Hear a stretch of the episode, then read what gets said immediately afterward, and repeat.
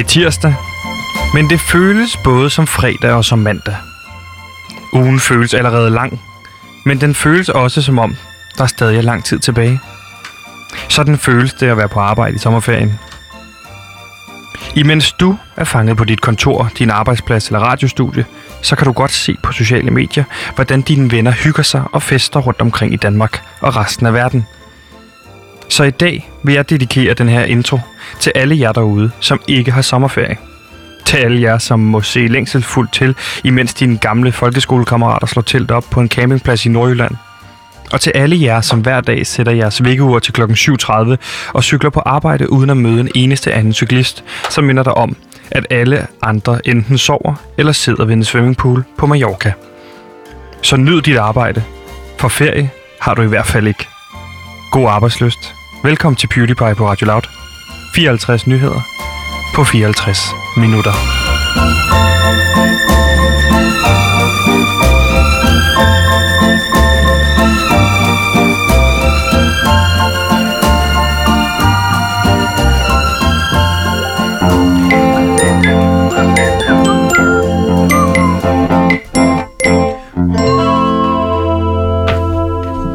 Og så vil jeg gerne have lov til og byde jer velkommen indenfor i mit lille radiostudie, kan man kalde det. Ej, jeg deler det med mange andre. Mit navn er Sebastian, og jeg er Flowmaster på det her program. Og hvis du har hørt det program tidligere, så ved du nok, hvad en Flowmaster laver. Men hvad du måske ikke ved, det er, at vi også har en producer på programmet. Han hedder Simon, og han sidder ude i regien. Og øh, lige nu har han, øh, ja, vendt ryggen til, ligner det. Men sådan er det. Det går nok. Ved min side står også min faste research- og indholdsansvarlige, Gantemir Skov, som har ansvaret for indholdet i det her program. Velkommen til programmet. Gantemir har research med. Gantemir har indhold med. Hallo, Gantemir her. Jeg er researcher og indholdansvarlig på programmet PewDiePie, så jeg sørger for at trække alle dagens nyheder med. Det er 54 af dem, og dem vil vi levere til jer på 54 minutter. Det er jeres nyhedsmagasin, så vi giver til jer hver dag. Lige Det kan I tage med Godt. her i banken. Yes, tak. Så blev det også forklaret. Tak skal du have igen, Samir. Og så har vi selvfølgelig, har jeg lyst til at sige, også besøg i studiet, og som jeg også fortalte i programmet i går, så er det sådan, at øh, vi har Endnu en gang har jeg fået en masse sms'er fra øh, Gansimirs gode ven Peter Pascal, som efterspørger, om han ikke kan få lov til at komme ind i studiet, fordi det er sådan, at han får det, der bliver kaldt et eksperthonorar, som gør, at øh, for han økonomisk kan hænge sammen, så kræver det, at øh, han kommer på besøg i programmet. Han er en del af ekspertgruppen herude, men altså ikke bliver ikke rigtig anvendt i nogle af de andre programmer. Derfor så vil jeg sige velkommen til Peter Pascal, ekspert i massemedier. Velkommen til programmet. Tak skal du have, og tak fordi du klæder mig fuldstændig af her til at starte med. Så, ja. Nej, det var ikke for klædt af, det er bare for... Ja.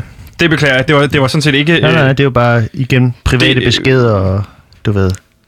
Og Sebastian Ja. har det med at bare putte private ting op på nettet, mm. som Nå, man deler det- med ham. Det må man sige.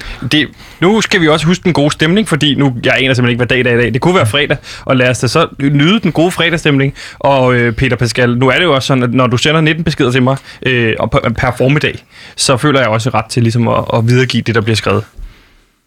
Altså, jeg synes, 19 beskeder, det er rimelig overdrevet. Øh, men altså, også bare generelt, at jeg, vil, jo- jeg, jeg, jeg kommer jo med min gode vilje. Jeg har jo snakket med Gansimir, og Gansimir siger, Ja. vi har brug for din ekspertviden omkring mm. nogle ting, og så er det jo bare sådan, jeg får ikke fat på dig med den første besked, og så kan det være, at jeg sender nogle flere.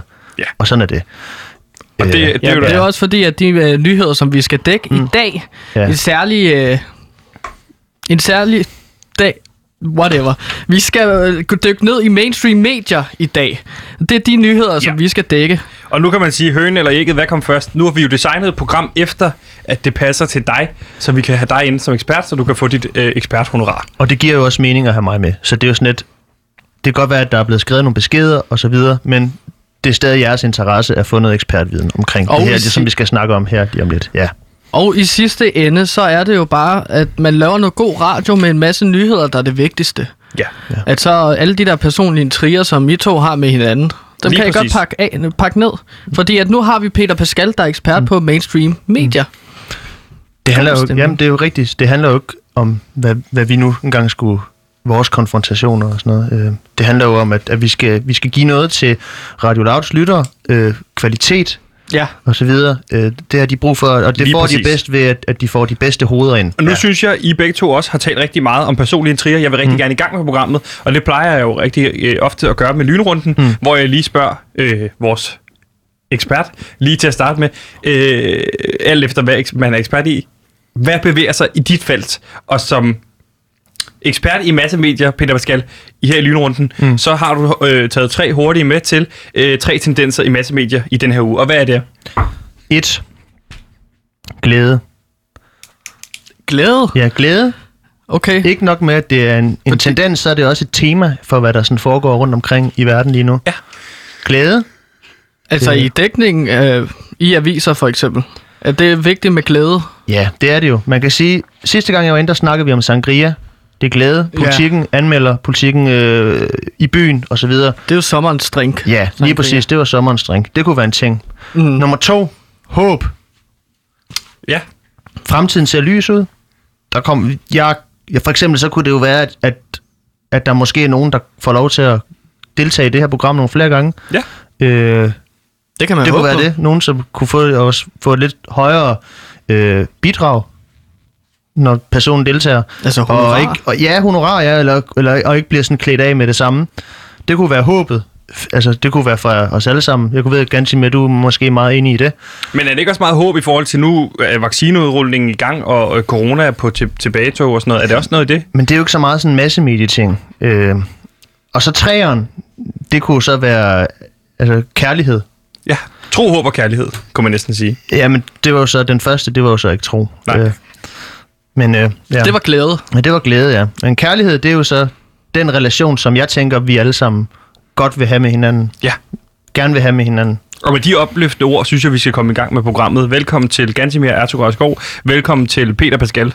Tak. Jeg kan egentlig ikke dit efternavn. Glæder dig til Radio Louds nye podcast, som dykker ned i forliste danske forhold. BMX-kærester er podcasten, hvor to ekskærester tager en resttur på BMX for at finde ud af, hvad der egentlig gik galt. Øh, hvorfor var det egentlig, du forlod? Pas på grenen! Au! BMX-kærester, eksklusivt på Radio Loud.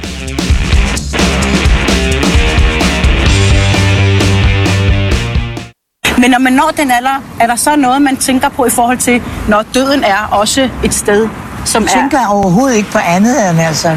Det er jo klart, at det er jo en fase i livet, Ja. som er den sidste. Derfor Ja. ville du jo være mærkelig, hvis ikke du tænker på døden. Ja. Så ville du da være en mærkelig øh, person. Det er da klart, jeg gør det. Skræmmer det dig?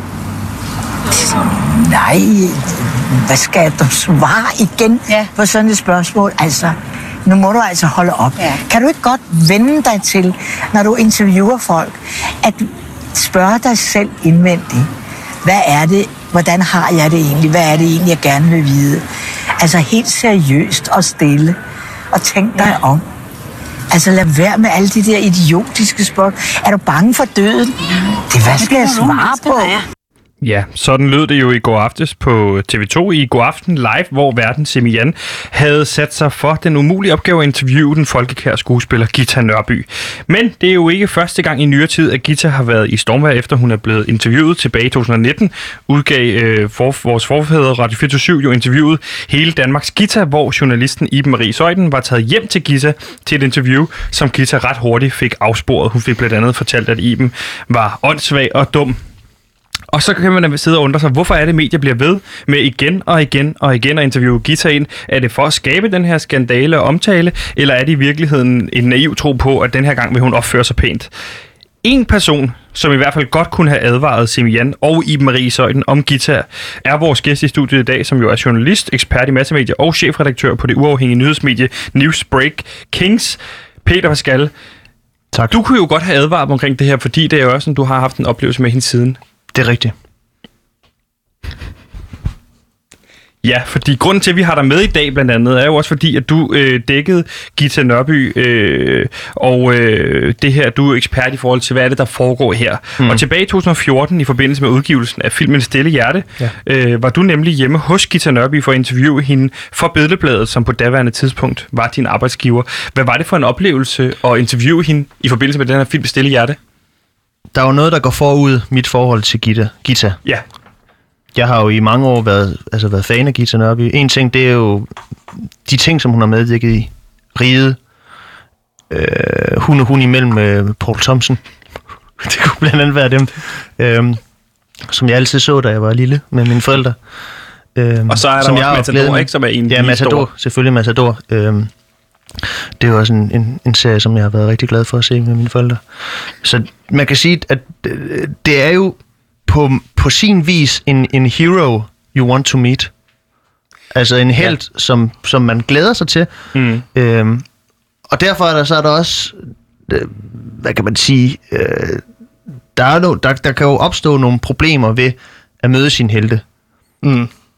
Om ens ære, eller hvad, hvad hedder sådan noget, det hedder, at, at, at, jeg, jeg, kan jo, jeg, kan jo, jeg kan jo blive skuffet, Mm. eller jeg kan få den der helt fantastiske oplevelse af, me- af meeting and a, and a hero. Og hvad var dit førstehåndsindtryk af, af dit møde med Gita? Kan du sætte lidt ord på det? Altså, fordi det foregik jo hjemme hos hende, gjorde det ikke? Jo, det foregår hjemme hos uh, Gita Nørby, ja. Altså, øh, jeg kommer jo ind, og jeg er jo sådan egentlig meget sådan imponeret over, hvordan hun... Altså, hun ligner jo sig selv som på fjernsynet, ikke? Jo. Øhm, Hun ser godt ud. hun ser godt ud. Hun er, øh, hun er likable. Ja. Øh, byder mig velkommen, og jeg får lov til at komme ind og sidde, og sådan, fordi hun har jo også godt, hun ved jo godt, hvem det er, jeg kommer for. Hun ved jo billedbladet. Det sælger billetter, ikke? Men det er jo ikke fordi, det er meget, det sælger billetter. Det er jo fordi, det er et anerkendt medie. Øh, også fordi Gita Nørby, hun holder jo selv billedbladet. Og hun er, hun er vant til de der artikler der, som de skriver Okay. der. Okay. Kender de kongelige. Men hun er jo også en del af den kongelige elite. Ja. Hun bliver inviteret. Ja. Hun, er, hun er ridder af Danmark. Åh oh, ja. Kvindelig ridder af Danmark. Og Peter Pascal, jeg har jo taget øh, billedbladet med fra den Ja. gang i 2014, Ja. som du har haft liggende, og som du har vist mig. Ja. Øh, jeg, jeg tænker måske, man kan læse lidt op øh, fra den. Der er jo en masse billeder af, af, af Gita Nørby, og mm. også billeder med dig og Gita Nørby, hvor du sætter armen om hende. Mm. Jamen, Er det normalt som journalist, at man sætter sig... Altså, øh, Ja. Jamen altså, fordi vi lavede jo... Den, dengang kan man sige, portrætter var jo anderledes dengang i forhold til, hvad de er i dag. Altså, der Altså i man gerne have 2011? journalist- Nej, det er jo så Nej, 2014. 2014. Skal lige følge med, ganske ja, man har, man har, man, man, det, det er den der journalisten, der kommer ind øh, og er en del af interviewet, sådan som man måske også hører, når man, hvad er journalistens take på det her, det er samtidig med, øh, at, at det er jo ligesom Marie Søjden jo også gør på Radio 24 Der Ja. spiller hun jo en lige så stor rolle i sine interviews. Ikke? hun Og, skriver sig selv ind i det, ligesom ja. jeg gjorde. og det var en, en portrætserie, Ja. du jo lavede altid. Mm. Øh, øh, hvad var det, den hed? Øh, den her, hvor, øh, som jo... Altså, den hedder jo Portræt med P, øh, PP. Ja, så det er jo så det, jeg har hivet folk med ind. Ja. Så det er en del af en længere serie, hvor du øh, jamen, snakker jeg med har- kendte danskere. Ja, ja. Hvem har du ellers interviewet? Stig Rossen har jeg blandt andet, øh, har jeg blandt andet interviewet, øh, altså det mest sådan, hvad det hedder, Stig Rossen, ja. ja, øh, Thomas Eje, øh, Og Preben, også- Preben Christensen, altså Ja, ja, sådan, og Anders, øh, hvad han hedder, øh, ham fra, de, altså jeg har jo interviewet dem der alle sammen fra linje 3 på forskellige tidspunkter i deres, øh, i deres kendte periode. Ja. Og vi, der var de i hvert fald der, pr- der også- deres prime. Vi har jo også snakket om, at du har interviewet Ras fra MGP Ja, dengang. det var et Rasmus, ja. personligt projekt for dig. det var det jo også, fordi det er jo også en, man er vokset op med. Øh, Ligesom som med man Gita ser- Nørby. Ja, det er det jo. Det er jo sådan, man kan sige, at Gita Nørby, hun var jo ligesom det store idol. Altså i og med, at hun er voksen idol. Ja. Ja. Så det er jo dem, jeg kalder sådan de store. Og så er der sådan de små, som er jo børne. Altså de børn, som man ligesom spejler sig i dengang. Og det var jo blandt andet Ras. Og Anne Gadegaard. Ja, Anne Gadegaard. Ja, eller, ja, altså, jeg synes, at hun var udmærket med Arabiens Strøm. Øh, jeg ved ikke, om den skulle have vundet det år. Øh, Nej, det er Men- jeg faktisk meget enig i. Nej. Nu kommer jeg lige øh, både ind her, fordi fra øh, et portræt med PP, så har vi jo her øh, øh, artiklen, og jeg kan læse lidt op af den. Det er jo, ja. Overskriften er jo en efterårsdag i Holte med Gita. ja.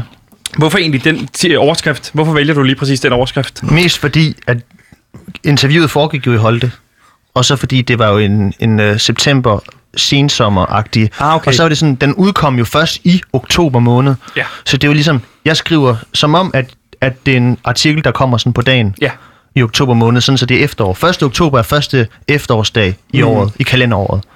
Og jeg kan læse op her øh, fra noget i begyndelsen, hvor der står, øh, da, da snakken falder på filmen Stille Hjerte og Bille August, som instruktør skifter stemningen fra jovial og vedkommende til decideret ubehagelig.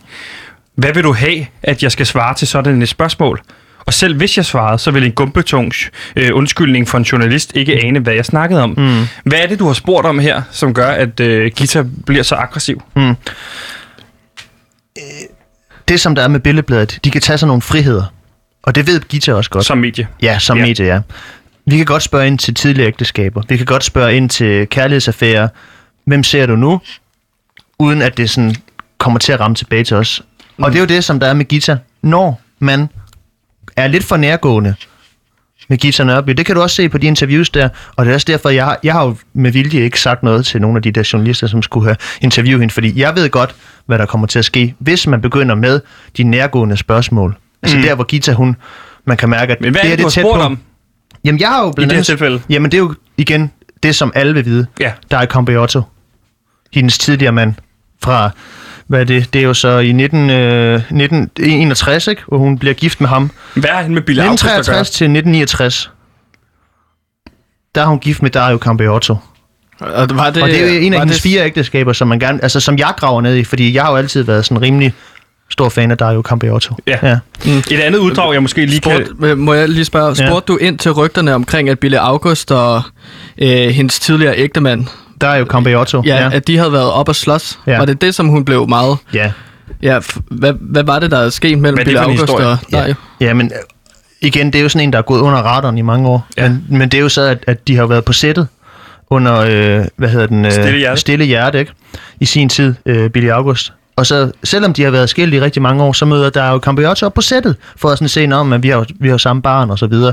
Øhm, vi skal se, hvordan det går, hvordan det går med, med, med, moren til mit barn. Ja. Og så er inde og se, og så er det jo så, at der, der sker noget med, at øh, der er en, en soufflør, hedder det ikke det? Jo, en soufflør, der siger, Gita, det er ikke rigtigt, det du siger. Øh, og hvor Gita, hun så Når nikker. en, der står med manuskriptet, Ja, lige og så siger, Ja. det er forkert. Det er forkert, forkerte ja. linjer, det du siger. Ja, hun siger sådan noget forkert, så det Gita, hun gør, det er, at hun nikker den der soufflør en skalle på, næ- på næsebenet. Okay. Altså næsen, den bare hvad, bliver fuldstændig kværnet midt i. Altså, Ja. så, hvad hedder det, næsebord. det splitter som... Ja, øh, det splitter det bliver i. bare til mel, Ja. knoglerne. Hun har en skæv næse resten af sit liv. Altså sådan er det. Men det er jo noget, man ikke snakker om. Ja. Og så er det så, der Ah, af går ind for at holde, holde Gita tilbage. Og så er det så Billy August, han så siger, nej, hun er i, hun er i sit syv cent. Det er nu, hun, hun kan Det er nu, præstere. hun er bedst, Det er nu, okay. hun er bedst. Det er nu, vi kan sådan se, hvem, hvem Gita er. Ikke? Og så er han sådan, "Nå, det skal du, det skal du ikke blande dig i. Vi skal have, den, vi skal have en ordentlig stil. Vi- Jeg vil ikke ud i det her igen. Nej. Altså sådan med Gita og sådan. Og så er det så, der kommer Cambolage. Okay. Ja. Et, et andet Okay. uddrag fra Ja. artiklen, som jeg har sat et lille hak ved, det er Ja. ja. denne her, som jeg måske vil spørge ind til. Jeg sætter mig med Gita på hendes terrasse, og vi tager begge to et tæppe på i den kolde efterårsluft. Ja. Ja. Så står der her, pludselig river Gita tæppet af mig. Mm. Hov, hov. Det tæppe er til min hund. Mm. Så er der nogen som dig, som stiller åndssvage og idiotiske spørgsmål, må ikke få tæppe på. Mm. Vrissede den aldrende skuespillerinde med samme intensitet, som vi ser hende spille med i Stille Hjerte. Mm. Hvad er det, der sker? Altså, du, du simpelthen du får taget tæppet af dig, efter du har taget tæppe på. Mm. Så du har taget dig den frihed, bare at tage et tæppe. Ja. Jamen, altså, det tænker man jo sådan... Det der med sådan... Det er jo igen en psykologisk ting, øh, Ja. som vi lærer, når vi skal ud og lave øh, journalistik, ikke? Øhm, der, er en, øh, der er en, der gør nogle ting.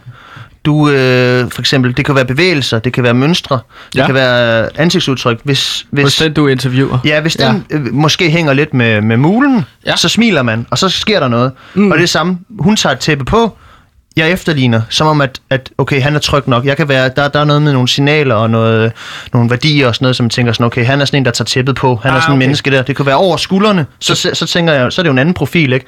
Jo. Altså, det er lidt mere sådan dominerende. Jeg går ind og... Så altså, det er i virkeligheden som sådan, taler med spejlrefleks. Du ser Gita tage tæppe på, ja. og så tænker du, nå, nu tager vi tæppe på og Ja. sidder og hygger sig. Ja. Og så flår hun det simpelthen fra dig. Det vil hun ikke være med til, nej. Nej, og det bliver jo noget voldsommere, fordi jeg har lyst til at læse den her mm. øh, bid op fra, fra artiklen, hvor der står, vi sætter os igen denne gang i to bløde lænestole i Gitas hyggelige og propfyldte læseværelse. Ja.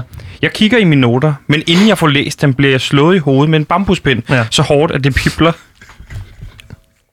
Ja. Det er voldsomt. Ja. Det pipler en lille smule blod ned foran mine øjne. Ja. Så siger Gita, det er et trick, jeg bruger, når jeg vil have folk til at fokusere, øh, ikke kigge i papirerne. Det er et trick, som jeg lærte Ebbe Langbjerg på sættet af Sømand i, ki- i Knibe. Ja. Hver gang nogen glemte en replik, så fik de en tur med bambuspinden. Mm. Var det også sådan, du, altså nu beskriver du det jo selv sådan her. Ja. Det er jo voldsomt. Ja, det er altså, at voldsomt. blive slået i hovedet som journalist. Mm. Men igen, det er jo også nogle af de der ting, der er sådan, hvis man vil lave det interview med, med, med Gita, Så skal så man skal kunne man, gå- gå, man skal gå linen ud, som man siger. Så hvordan reagerer du, da du bliver slået i hovedet med en bambuspind af Gita Iskold. Nørby? Iskold. Jeg reagerer ikke. Jeg er fuldstændig sådan... Det her det er, en del af, det er en del af spillet. Det er det her, hvis jeg skal have de her informationer ud, som jeg gerne vil have, så skal man spille Hvad er det for nogle guitarspil. informationer, du er gerne vil have? det interview. Ja, det er du det. er jo i gang med at skrive portræt med PP Ja. om stille hjerte. Ja, ja, lige præcis. Jamen altså, det er jo det, fordi at, at jeg vil jo gerne ind under huden på Gita. Hun slår mig i ansigtet der, og jeg, og jeg kigger hende bare dybt ind i øjnene, ikke? Som om, at det ikke rører mig noget som helst. Og det reagerer hun på, og så får jeg de svar, som jeg gerne vil have. Og hvad får du for svar her i det her? Hvad er det, du har spurgt om? Jamen, Er det øh, historien om... Jamen det er igen, der er Cambiotto, som jeg graver ned i. Jeg her. giver ikke op, jeg giver ikke op, fordi det er det Gita, hun gerne vil have. Gita vil gerne have, at man bliver ved og ved og ved og ved. Selvom hun har sagt, nej, jeg vil ikke, så skal man blive ved. Altså, da man skal blive ved. Uh, no means yes. Altså, du, skal, du, du bliver nødt til at, indtil der er blevet, blevet kon, givet konsensus omkring, eller content, som det hedder. Jeg skal have det her. Og så får man det. Og hun giver det vældig, vellidende, eller hvad man siger. Hun giver det til en Ja. Bliver du slået, smil på lemmen. bliver du slået kun én gang? Nej, nej. Nej, for det bliver voldsommere her. Jeg kan Nej. måske læse op i noget i, Ja, i slutningen præcis. øh, af artiklen, hvor der står, jeg tager en kort pause, for det er maratonøvelse af et interview, ja. hvor jeg vandrer rundt i haven, imens Gita er inde i køkkenet, for at sætte noget te over. Da jeg vender mig om og beskuer den prægtige holdeville, får jeg øjenkontakt med Gita i vinduet, som stiger på mig med et lumsk smil. Mm. Inden jeg får smil tilbage, ser jeg hendes Saluki-hund komme løbende, gøende med frode om munden. Den bider mig i låret. Her opdager jeg, at Gita har snedet et stykke parmesanskinke fra den tapas, jeg, har, jeg havde haft med, ned i min ene bukselomme. Og det, undskyld, jeg bliver lidt berørt, fordi det virker voldsomt, at hun, se- hun pusser sin hund på dig her. Ja. ja, det gør hun jo. Og igen, altså, fordi der tester hun jo en igen.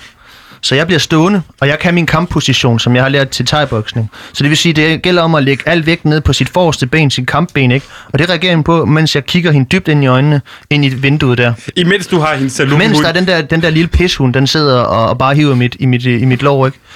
Øhm, og bider og bider. Og jeg, det bliver, jeg, derfor, bliver jeg faktisk, spørge? jeg bliver faktisk meget skambit, fordi den der bider jo ikke kun én gang, den bider over det hele på mit lår. Nu må jeg sige til, hvis jeg kommer for tæt Det på. er derfor, Er du hælder lidt det dag i dag. ja, er det derfor, du halter i dag? Nej, det er jo en anden historie. Det er Okay. jo også, det er jo igen øh, noget, noget, noget ting, jeg har været igennem i mit liv. Øh, Fordi jeg har jo altid haft lidt den der sådan... Ja, det er lidt hårdt at snakke om, men, men jeg har altid haft det der halt, øh, så længe jeg kan huske lige siden. Men så skal vi ikke snakke om det. Vi undskyld. skal jo snakke om guitar i ja, dag. Ja, ja, ja. Men, men det er Øh, godt forstå, at du spørger, fordi det giver jo... Altså sådan, det er jo folk kommer også og spørger Hvordan omkring, reagerer Gita, fordi det beskriver du ikke i artiklen, hvordan reagerer Gita på, at du bare nedstiger hende, imens hunden skambider dig? Jamen, det er jo så, at hun åbner jo op. Sparker du hunden først og fremmest? Nej. Du stiger bare på Ja. Gita Nørby. Til sidst giver hunden slip. Hunden Så mister sådan- interesse i ja, at men det, er, dig. men det er mest, fordi Gita, hun åbner vinduet, så siger hun, eller sådan fløjter og pifter, ikke? Og så siger ah! Og så er det egentlig bare sådan derfra, ikke? Altså, så, så, så stikker den ind, øh, stikker den af, og så løber ind, øh, ind i, hvad hedder det, huset igen. Ja. Og så har hun jo sat te over til den tid, og det er jo rigtig lækkert. Og så kan vi gå ind og så fortsætte øh, interviewet, selvom jeg sådan styrt bløder fra mit lår. Øh, Og det- din pande, Ja, og hvor min- hun har slået dig i hovedet med en bambus. Ja, ja. Men jeg får jo de ting, som jeg skal have, og det kan du også godt se på billedet, at jeg sådan, der er et mæk- lidt mærkeligt smil på Ja, mig. det er da rigtigt. Ja. Du ser jo... Ja, det havde jeg faktisk ikke set. Det Nej. sidste billede i artiklen. Der sidder du igen med armen om Gita, mm. hvor du bare fuldstændig øh, blod i ansigtet, mm. og blod fosser ud af benet på Ja, dig. lige præcis. Ja. Og det er jo så efter den episode med hunden og bambuspinden, ja. Det er, det er voldsomt, øh, de ting, man, man har fået at vide. Mm. Men det er jo også ting, der gør, at du har fået ting at vide i dag, som man no- måske normalt ikke ville, øh, ville have fået ud af Gita. Ja. Hvad er du mest stolt af at have fået ud af Gita? Altså mest omkring det med dig og Compiotto. Ja. Omkring ægteskabet. Øhm, altså ikke så meget det der med, hvad der gik galt, fordi Brita er den, som, øh, Gita er den, som hun nu engang er. Ja. Øh, men mest sådan bare i forhold til den relation. Altså sådan, hvorfor er det, man aldrig har hørt rigtig meget om den? Øh, og jeg må selvfølgelig ikke snakke om det i medierne, men, men det, var sådan, det, var, det tror jeg har været det, som jeg altid gerne har Mm. lige siden jeg var lille. Men så for at brede den oplevelse, som du har haft mm. som journalist med Gita Nørby, mm. og så ud til det bredere øh, mainstream mediebillede. Ja. Hvorfor inviterer man gang på gang Gita Nørby ind som gæst, som en, der skal interviews, mm. hvis det er sådan nogle her scenarier, Ja, ja. der kan udfolde sig?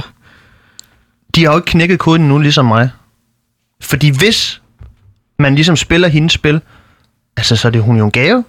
Det er jo, øh, det er jo Danmarks historie. Hun har oplevet alle. Hun har oplevet Dirk, hun har oplevet Ove Sprogø, Ah, alle de der Balling. store... Erik Balling er blandt andet, ikke? Altså hun, hun kender dem alle sammen, ikke? Og jeg kan love dig for, da jeg, altså nu er det jo så billedbladet, det består jo, og det er jo også derfor, jeg sådan stoppede lidt, det består jo af sådan, af sådan måske øh, øh, øh, 400 ord, ikke? Resten, det er billeder, ikke?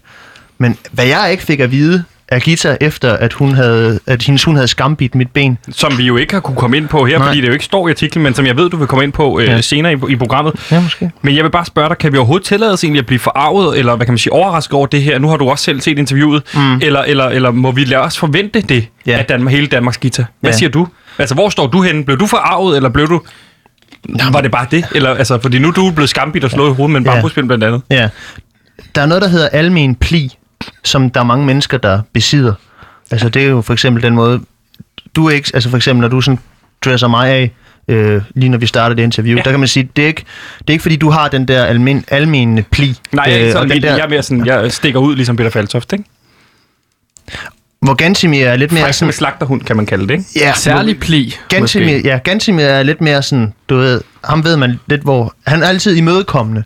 Og det, Det er man kan rigtigt. ikke rigtig snakke om, det er den samme ting, men det er det, øh, som man skal have med i forhold til Gita. Altså, fordi hun har, hun har også svært ved den der almen pli, fordi hun er den, det koryfæ, som hun nu er. Altså, hun har jo set verden, og hun har oplevet Mm alle de store, og har, har været, og ligesom har sat sig på, på Danmarks historien. Ja, men Ja. ja. Peter, jeg tænker også, at der er vel også den grund af at hive Gita Nørby ind til God Aften Danmark for eksempel. Mm. Det giver jo nogle kliks, det giver jo nogle likes, mm. det giver noget opmærksomhed mod det program og den vært, Ja. som interviewer hende. Ikke? Ja, lige præcis. Øhm, er det ikke sådan en strategisk øh, tænkning, at man hiver så kontroversiel en øh, person ind som Gita Nørby? Men de vil jo alle sammen knække nøden. De vil jo gerne ind, ind og, og ramme den guldgruppe der. Er, er, er det en udfordring, som findes sådan, hvad siger man? Er, er, er det sådan ting blandt journalister, at alle prøver at knække koden, alle prøver at finde Atlantis? Ja, lige præcis. Og det kunne være med Gita Nørby, det kunne også være andre sådan store øh, Så for at forstå Som- det, den helt store fejl i det her er vi, i virkeligheden, at vi ender med at fokusere på Iben Marie Søjden mm. og, øh, hvad hedder det, øh, Samian. Ja. I virkeligheden skulle, skulle så det er der, at det forfejler, fordi det kommer mm. til at handle om dem. Ja. Hvor du var jo kløgtig nok til at, at besidde den her almindelige pli, der var. Ikke at reagere, da Jo. hunden bed dig i, i benet. Nej, Eller ikke at reagere. Jeg reagerer jo i den form, at hun, Du ikke jeg, jeg tager ikke noget, hun, der er ikke noget pis med mig. Nej. Hun kigger mig ind i øjnene, og jeg ser ud, som om det ikke rører mig. Hvis, hvad var det, du sagde, hun hed hende for interviewet i går? Samian. Ja, hvis hun i stedet for havde gået ind og været sådan lidt undskyldende, hvis hun havde sådan kigget Gita Nørby ind i øjnene, ikke? Og været sådan lidt mere alvorlig, ikke? Og sådan, ja. sådan hvad- ryster lidt på hovedet og så sige, hvad, hvad har du gang i, ikke? Og så skal du love dig for, så så Gita sådan, om det, jeg gjorde det, fordi sådan og sådan og sådan, og mit Hvad havde liv du så bla, bla, bla." svaret? Hvad havde du så svaret, for eksempel, hvis Gita sagde, hvad er det for et idiotisk spørgsmål? Mm. Hvad skal Samian svare her? Jamen så, For- skal, jamen, så skal hun så sige, hvem er det egentlig, der er den store idiot her, var Gita? Det kunne hun jo sige. Så ville Gita have fået respekt for hende. Fuldstændig. Altså, fordi det der Gita, mm. hun prøver folk. Hun prøver folk, indtil hun ligesom, du ved, hun, ligesom skuespiller, ikke? De Ja. skal sådan, de skal sådan brydes helt ned, før de kan sådan blomstre, ikke? Ja. Og det er jo det, hun prøver med alle journalister. Og knække dem. Ja, fuldstændig knække dem, ikke? Og så bygge dem op igen. Men folk, de kan ikke blive bygget op igen, fordi de køber den, ikke? Nej. Jeg, er, jeg står fast, som Svend Brinkmann han snakker om. Mm. Der er ikke rigtig så meget at pille ved med mig. Og det respekterer hun. Hun ved, at jeg er en skarp journalist. That's it. Okay. Ja. Så det, vi i virkeligheden lærer af det her, det er, det er journalisternes fejl, det her. De Ja. ender med at lade det få hold, handle om dem selv, Ja. i stedet for at handle om Gita. Ja. Og hvor du øh, besidder den almindelige pli, der hedder at sige, jeg knækker ikke. Nej. Jeg giver hende ikke, hvad hun vil have, da hun slår mig i hovedet med en bambuspind, mm. som hun har lært på, på, på sættet tidligere, Ja, ja. når man ikke kan sine replikker. Jeg, jeg giver mig ikke. Nej. Og det gør, at du øh, desværre ikke kunne fylde ud i din artikel, for det jo kun har 400 ord. Ja. Men det skal vi handle, øh, det skal handle om øh, øh, nu. Ja, Ja. 400 tegn. Ja. Er der kun 400 tegn? Ja, med, altså med, hvad hedder det? Billedtekst. Overskrift. Øh, nej, hvad hedder det? Med øh, anslået tegn med, hvad hedder det? Tegnsætning. Tegn, tegn med ekstra tegn. Normalsider. Normalsider, ja. Det er jo 0, det ved jeg ikke, hvad det står for, så det er under 0,4 sider. Nej, det er sådan Det er i en måde at opgøre på, øh, Ja, opgavens længde det, på universitet, for en- eksempel. Nå, ja, lige Jamen, præcis. det er jo øh, antal tegn divideret med 2400 i Ja. hvert fald, hvis det... Mit navn er Brian Mørk, og PewDiePie er den bedste form for radiomirakel.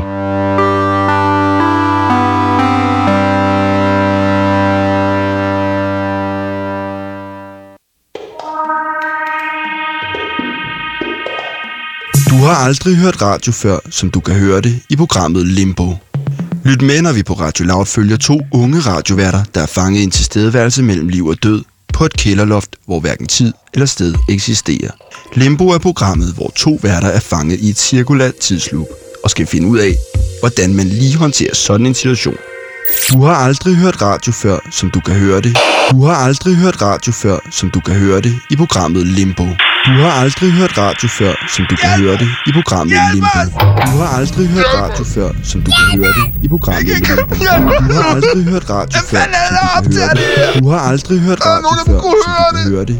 Du har aldrig hørt radio før, som du kan høre det i programmet Limbo. Limbo er programmet, hvor to værter er fanget i et cirkulært tidsloop og skal finde ud af, hvordan man lige håndterer sådan en situation.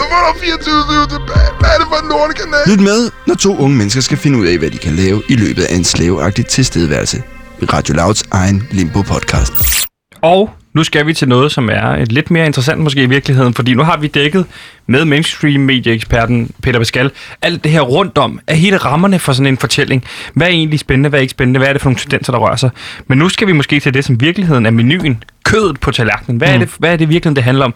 Det handler jo selvfølgelig om, hvad er det for... Øh, en, et menneske, Gita Nørby er, og hvad er det, du har fundet ud af Ja. i dine besøg hos Gita Nørby? Fordi jeg ved, ved du har besøgt hende flere gange Mm. øh, efterfølgende, Ja. øh, hvor at hun også har pudset din, sin hunde på dig. Ja. Nu skal vi høre en lille smule mere om, hvad er det for, en, for et menneske, Gita Nørby er, Ja. øh, igennem et portræt, som du har, du har skrevet. Ja. Eksklusivt her på Radio Loud. Øh, som jeg har valgt at kalde nedslag i Gita Nørbys livshistorie.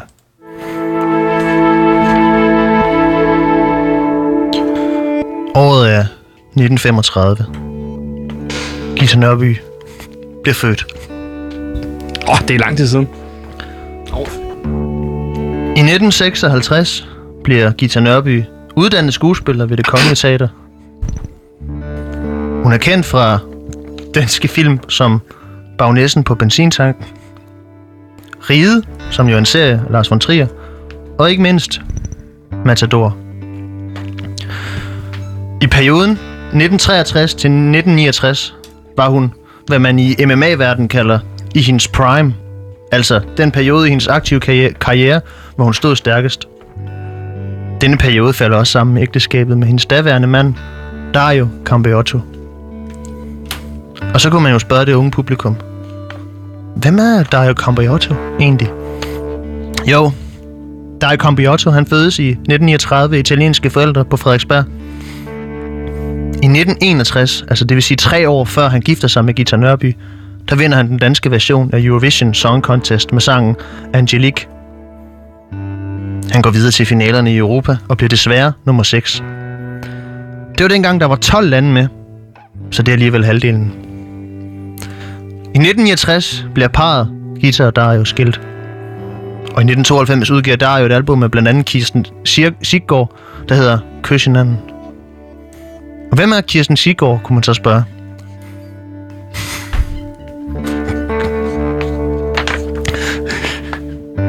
Øhm. Kirsten... Øhm. Kirsten Siggaard blev født i 1954. Hun er den solist, der har deltaget i den danske version af Eurovision flest gange. Syv gange har hun deltaget både som solist og med grupper. Især med Søren Bundgaard med sangen Det er lige det. Nåede hun dansk, såvel som international anerkendelse.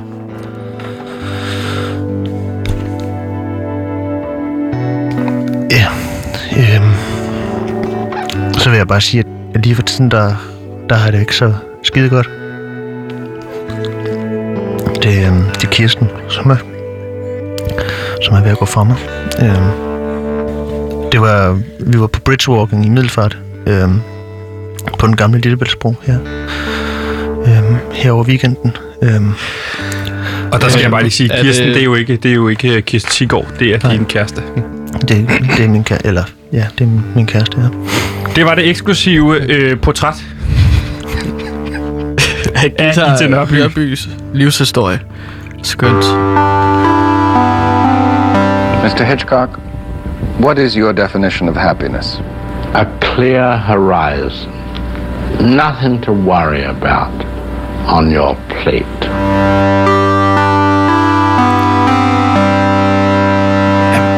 Peter Pascal, det var jo ikke så meget nyt, vi fik at vide her om Gita Nørby i forhold til øh, den, den, de mange spændende historier, du fortalte inden, inden. Det var jo meget også en historie om Dario Cambiotto og Kirsten Sigård. Ja. det er rigtigt. Og så det faktum selvfølgelig, at din egen kæreste, Gis Kirsten, er ved at gå fra dig, det er jeg selvfølgelig også ked af. Ja. Ja. Vil du, Der- der, du, der- du, med du, du meget gerne vil tale om det med Kirsten? Det var, vi var på den der bridgewalken der, så var der bare tingene var lige ved at gå rigtig, rigtig galt. Hvad var I på? Hvor- Hvordan går galt? Jamen, vi har jo vi har taget det der seje øh, kostume på, som man skal på, når man skal op og... Altså sådan en kædeldragt, når man skal op, Ja. ja. når man skal op på bridgewalken, og vi bliver fulgt op af... Altså bridge Hvad er walking, hvad er det? bridgewalking? Jamen, det er, at man går op på den gamle Lillebæltsbro op på toppen, ja. Ja. Og så kan man se ud over hele Middelfart og stribe lokalområdet, og så kan man også se over til Fredericia. Ja, det er bridgewalking. Okay, der det lyder som flot udsigt. Ja, Okay, så det du har taget Kirsten med op på den Det er sindssygt smukt. gamle Lillebæltsbro. Er det Ja. noget, du har arrangeret? Ja, altså det, var- det var jo en del af sådan en kæreste-weekend. Nå, hvor jeg tænkte, romantisk. det, jamen, det kunne, vi jo, det kunne vi jo godt finde på, altså at lave sådan noget. Hmm. Og så rendte vi rundt derop. Hvad er det, der sker deroppe? Jamen, vi blev uvenner. I blev uvenner deroppe. Ja, fordi Kirsten ville gerne være foran mig. Vi var ligesom spændt fast til sådan en wire. Øhm, og så er jeg sådan lidt, jeg tænker ikke over det. Det er måske også min fejl. Altså, men lige spørge Kirsten først. Men det er ligesom mig, der, der får sådan sat den på til at starte med. Ja, ja, du Og går så- forrest og ja. viser, at det her det er trygt, ikke? Ja, og så kigger hun mig så dybt ind i øjnene, og sådan virkelig, jeg kan virkelig mærke, at hun er vred, men jeg tænker ikke mere over det. Nej. Vi kommer derop, og jeg står og kigger ud over, øh, over Lillebælt. Øh, hvordan den ligesom, øh, jeg siger, bølgerne går højt, øh, mm. på mere, i mere end en forstand. Og lige pludselig så mærker jeg, og jeg kan jo heller ikke sige, om det er Kirsten eller ej, men jeg kan bare mærke et ordentligt skub, som gør, at jeg lige pludselig så hænger jeg øh, ud over den gamle Lillebæltsbro. Men er der nogen foran dig, der også kunne have skubbet dig, eller hvad? Nej, Så det er Kirsten, der skubber dig ud over Lillebæltsbroen. det ved jeg jo ikke. Hun siger jo, det ikke er hende. Er der nogen bag Kirsten? Nej. Altså, øh, man kan sige, at ham, instruktøren, eller ham, som, som vi går rundt med, han er, jo, han er jo så gået lidt tilbage, fordi der er nogen, der har glemt nogle ting. Så, Så han efterlader jeg på toppen af Lillebælt. ja. Hvor gør. Kirsten skubber dig ud over? Ja, Gør hun det med vilje, nej. tror lige. undskyld.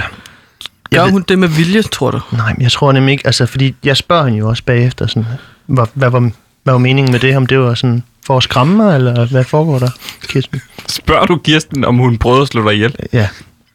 Og det Hvad siger hun jo sådan, at det der jeg ikke rigtig fået noget svar. Og også bilturen hjem, øh, hele vejen til, til Sorø var jo også ikke særlig sjov. Hvem kører dig eller Kirsten? Jamen, det er jo så Kirsten. Og hun, Kirsten, som, uh, altså hun røg jo en hel pakke smøger hele vejen, mens hun kørte, altså de der 180 km i timen eller sådan noget, ikke? hvor jeg sådan sad og kiggede, og uh, jeg var sådan rimelig, jeg tror stadig, jeg er sådan lidt, uh, lidt altså jeg ryster stadig lidt, uh, eller jeg har, det sidder stadig i min krop, det er det, jeg prøver at sige. Ja. Har, har det været dårligt længe forholdet op til det her, eller er det meget pludseligt, at hun prøver at myrde dig? Ved det ikke. Jeg tror, at det startede jo alle sammen der i sin tid med, med det stemmejern på, på mit skinneben, som jeg har fortalt jer om. Og så senere så er der jo kommet alle mulige andre ting. Øh, med den dag, jeg skulle have et fodbad, og så, så var der puttet noget andet i, som gjorde, at, at de ligesom... Altså, jeg synes, at det var sjovt nok, at det boblede, og det gjorde det, ondt, fordi jeg havde nogle vabler og sådan noget, men, men det blev bare ved med sådan at brænde nærmest i mine fødder.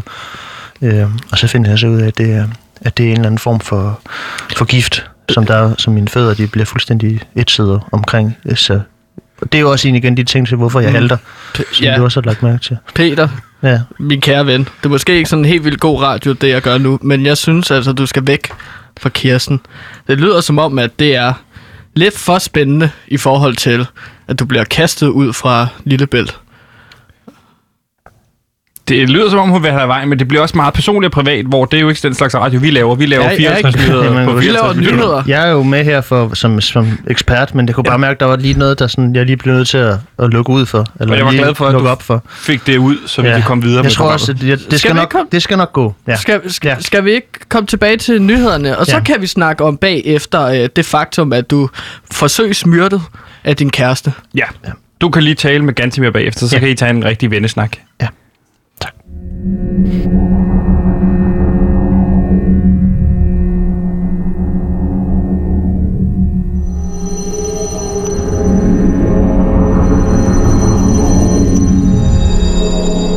troede, at eventyret var slut, men det var det bare ikke.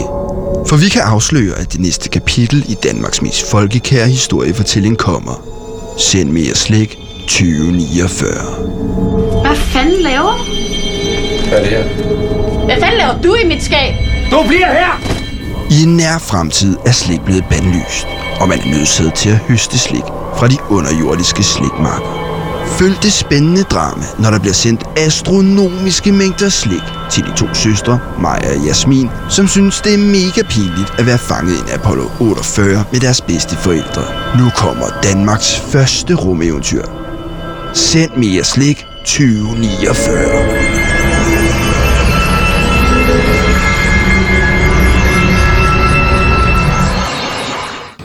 Og fra massemedier i Danmark skal vi nu til massemedier i det store udland. Mere præcist skal vi til England.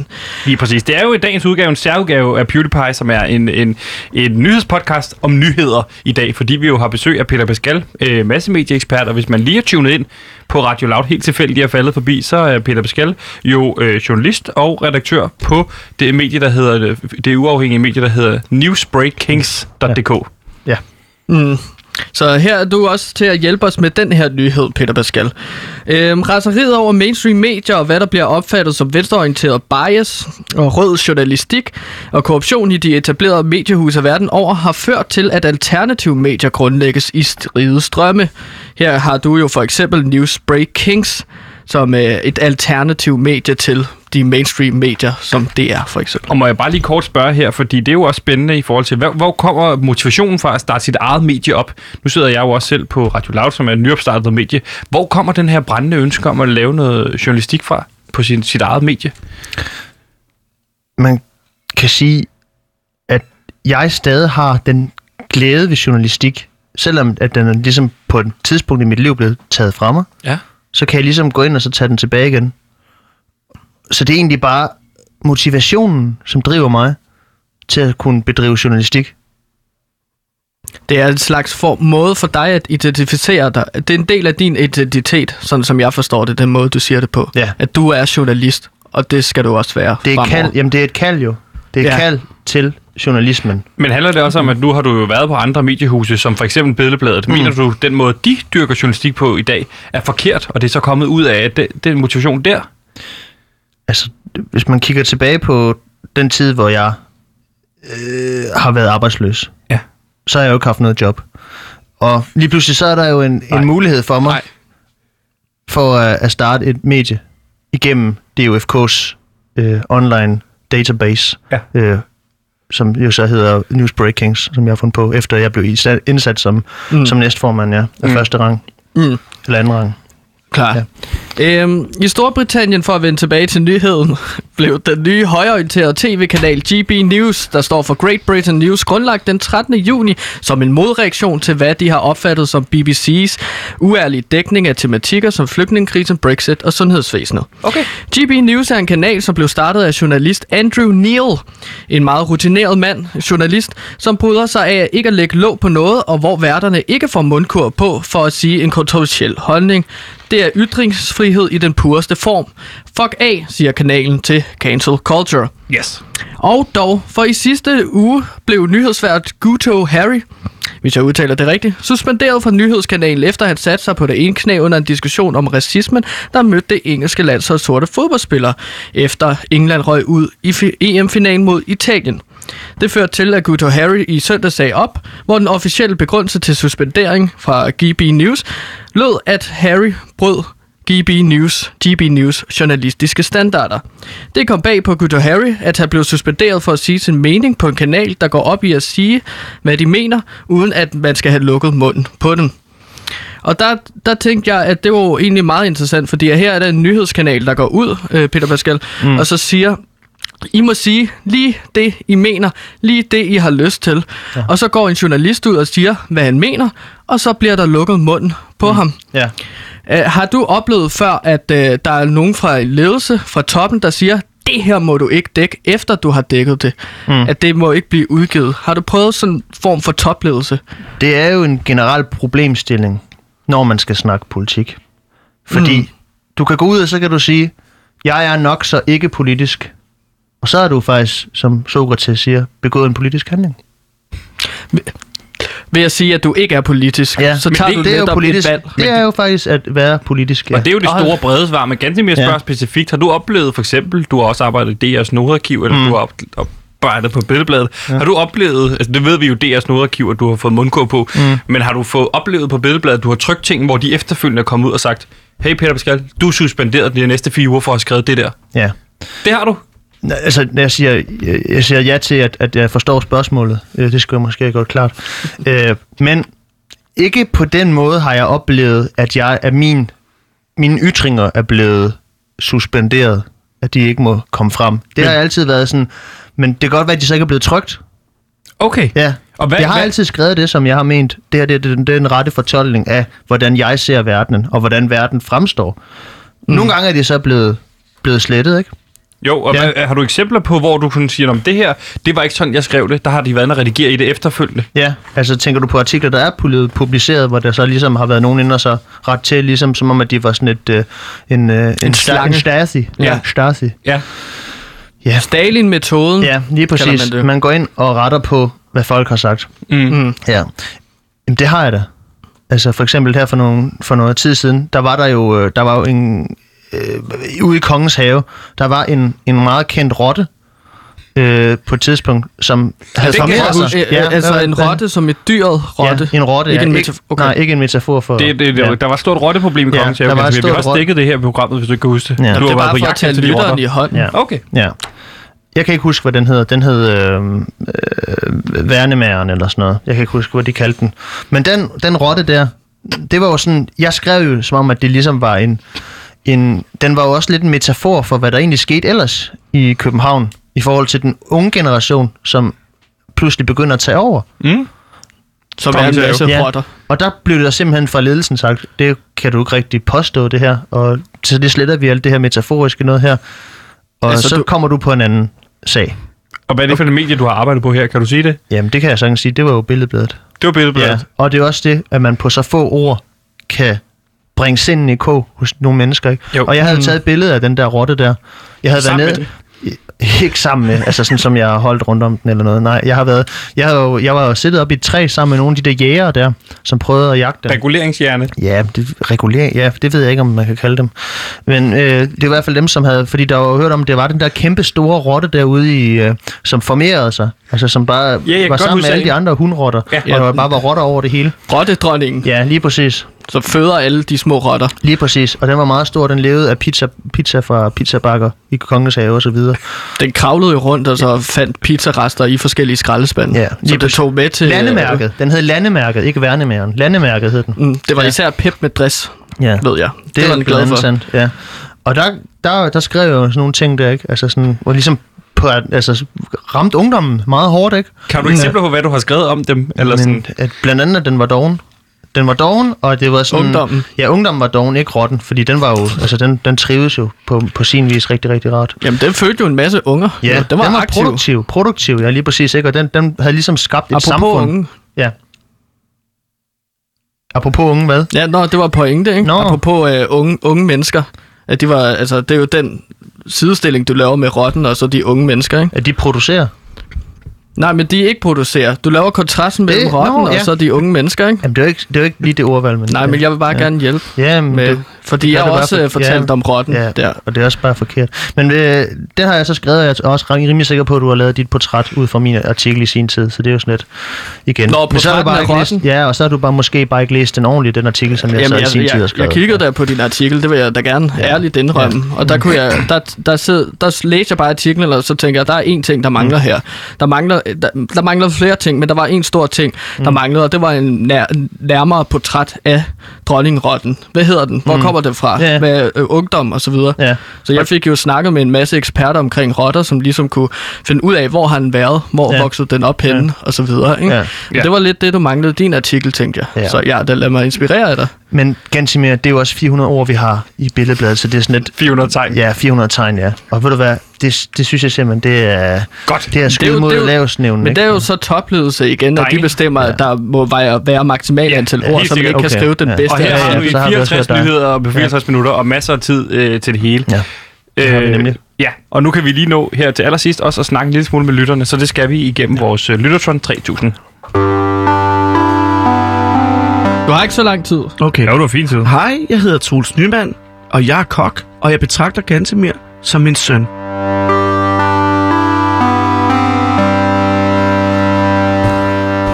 Du bliver hængende. Ja, altså det var nu er jeg her jo, og så kan vi lige så godt få, få lavet det her ja. ikke? Altså, så, ja. Og det har ikke noget at gøre med, at øh, honorar bliver betalt per indslag, man ikke i? Jamen altså, så har jeg jo sat tid af til det, så kunne vi lige så godt gøre det. Godt. Ja. Godt. Lytter fra Sebastian. 3000 er nogle af de øh, dilemmaer, vi får ind fra lytterne, og så tænker du, hey vent, Loud har da ikke nogen lyttere? Nej, lige præcis, det har vi ikke. Men Gantimir har bygget en kunstig intelligens, der kan foregive at være lytter, mm. og på den måde kan vi også snakke en lille smule med lyttere, så det virker som om, vi er en meget normal radiostation. Den genererer dilemmaer, og nu skal vi til at tage fat på et dilemma. Åh, oh, der kommer den, Den første ud af lyttertråden der. Og så kan du bistå en lille smule med nogle, øh, noget viden der. Det kunne vi, det kunne vi sagtens finde ud af. Fedt. Her er den første. Hej PewDiePie. Min dreng sover en gang imellem hos sin bedste ven om fredagen. Ja. Når de er hos vennens familie, får de masser af slik, fordi det er Disney sjov dag. Som de siger. Vi synes, det er ok med en ganske lille smule slik. Helst noget uden så mange farvestoffer. Men de får rigtig store skåle med alt muligt. Så meget, at min søn nogle gange får kvalme. Kan jeg tillade mig at sige, at de må drosle ned på slikket? Nej. Det synes jeg, øh, problemet er, at man er for politisk korrekt. Jeg synes, at øh, drengen skal spise det slik, Jamen nu, som det nu har lyst til. prøver jeg jo bare at sætte mig ind i den person, det rent faktisk handler om, og det er drengene her. Det, det, det, dem, det, de er ude og hygge sig til Disney-sjov øh, øh, fredag. Og jeg kan bare huske, hvis min far havde sagt, hey, du må ikke, have fået, du må ikke få slik, når du er hos din ven Markus, så havde jeg sagt, fint, jeg flytter hjemmefra. Og så havde jeg nok løbet hjemmefra, og det skete da ja et par gange, at jeg løb hjemmefra ned til øh, togbanen, hvor jeg havde taget en pind med, og så et lille øh, halsterklæde, hvor jeg havde pakket alle mine bedste ting ind, blandt andet en af mine Bionicles. Og så Ja. gik jeg bare derud af, øh, indtil, øh, ja, der var en tragisk episode, hvor jeg kom til at gå lidt for tæt på togbanen, og så ser jeg ikke toget komme bag mig, og så rammer mig i bagnakken, og der ligger jeg faktisk i øh, to dage, indtil der er en der finder mig og, og prikker mig hjem. Jeg er jo ni år på det tidspunkt, mm. og der bliver jeg så øh, båret hjem til min familie. Først efter jeg er blevet indlagt i fire uger. Fik du så slik, da du kom hjem? Nej, det gjorde jeg eddermame ikke, men jeg fik slik over hos Markus, øh, da jeg kommer over næste gang, fordi min far ikke ville sige, hey, måske han ikke skal have så meget slik. Du har da sikkert også fået slik på hospitalet, hvis jeg kender hospitalet ret. Så kan man godt få sådan en Cornetto-is eller sådan noget. Nej, den, øh, der var en is, men den fik min far. Ja. Han var sliksulten, sagde han. Mm, nok sige. Ja. Hvad siger du, Peter Pascal? Du skal jo også komme ind med dit input, hvis du skal have dit honorar. Det, igen, øh, hvor meget slik er der tale om? Det er jo ikke, det er jo ikke sådan lige at sige sådan, De siger et meget stort skål slik, ikke? En det, meget er, stor det er jo så meget, at de får ondt i maven. okay. Ja, jeg tror, at hvis man... Nogen vil jo sige, at hvis man får så meget slik, at det gør ondt i maven, så er det for meget slik. Er det det? Der er også nogle narkomaner, som hvis man, hvis man fodrer dem, giver dem en overdosis med det samme, så gør de det aldrig igen. Det er ligesom det, der er vejen ud. Hvem Og det er giver også dem måske- overdosis Ja, det? det Det samme? kunne ligesom være, at de selv, eller selv tager en overdosis. Det er jo ikke sådan, at man for eksempel kunne læse et eller andet sted på, Nej, på det Vesterbrogade, eller hvad hedder det nu, Ister, Istergade, så, Og så Hvis man står har en- der en læge, og så giver der en overdosis. eller hvis man har en søster eller noget, der har været narkoman i, i 24 år, man så går ned og så Men det var giver en det, overdosis, undskyld. og så hun ligesom kommer var ud det- på den anden side. Det var det, du skrev i en af dine ledere inde på Newsbreaking, at man skulle give nogle af de her narkomaner, der fylder i gadebilledet. Det er jo ikke ordret En det. overdosis. Nej, men det er jo ikke ordret det, der står. Men det er jo, sådan, det er jo es- essensen af, mere generelt, ikke, så er det jo det der med alting med måde. Ja. Øhm, det er sådan, man kan komme ud af tingene. Også heroin. Også heroin. Min far for Ja. eksempel, da jeg første gang blev taget i at drikke en øl bag skuret, der blev jeg låst inde i et, i et rum med fire flasker rom, indtil jeg, jeg måtte ikke komme ud, før jeg drukkede dem alle fire flasker. Jeg røgte ikke alkohol i de næste to uger, tror jeg. Ja. Så det virker jo på sin vis, ikke? Men der Altså, var du også indlagt med leversvigt. Ja, det er rigtigt, det har jeg Ja, fortalt om. Jeg ja. blev indlagt med, med noget leversvigt i den periode. Ja. Og jeg kan sgu ikke drikke af, altså, der får sådan en blackout efter bare fire bajer, mm. så er der blackout, og så, øh, ja, blackout, jeg falder om, ikke? Mm. Øh, fordi min lever svigter. Ja. Men det holder mig sgu ikke for at have en drengeaften med en masse bajer og hygge sig. Nej. Måske med chips og slik. Så uh, salt and vinegar chips. Det kunne sagtens være. You got Og, Ja. og, og med lidt dip også. Mm. lidt uh, sour cream måske. Det er min favorit. Hjemmelavet. Eller dem der, man kan få nede i, øh, i Fakta. Ej, min Den der- favorit er den pulver. Ja. Det er så Det typisk. er- Det er, ret det? typisk dig, Taffel? kan man sige. Jamen, jeg er en er sukker for pulver. Nogle Ja. gange, så be- man behøver heller ikke uh, cheese fraise, eller den der creme fraise. Man kan bare spise pulver, så putte det på chippen. Det er sjovt ting, som tager under 5 minutter. Det er du også for doven til nogle gange at begive dig i kast med. Men øh, ja, sådan er du åbenbart. Og med de ord om Åh, ja, ja. dip og, og, og foretrækker i Vi kan forhold jo til ikke altid pulverdip, alle og, sammen være en actionman som dig. så vil jeg bare sige, lukke programmet Nej, og sige tak til produceren ude i, øh, i, i regien, og tak til øh, Peter Pascal, vores øh, massemedieekspert, som kan gå ud og hente sit honorar nu. Og så vil jeg sige tak til dig, Gantimir, selvfølgelig. Jo, tak lige måde. Tak.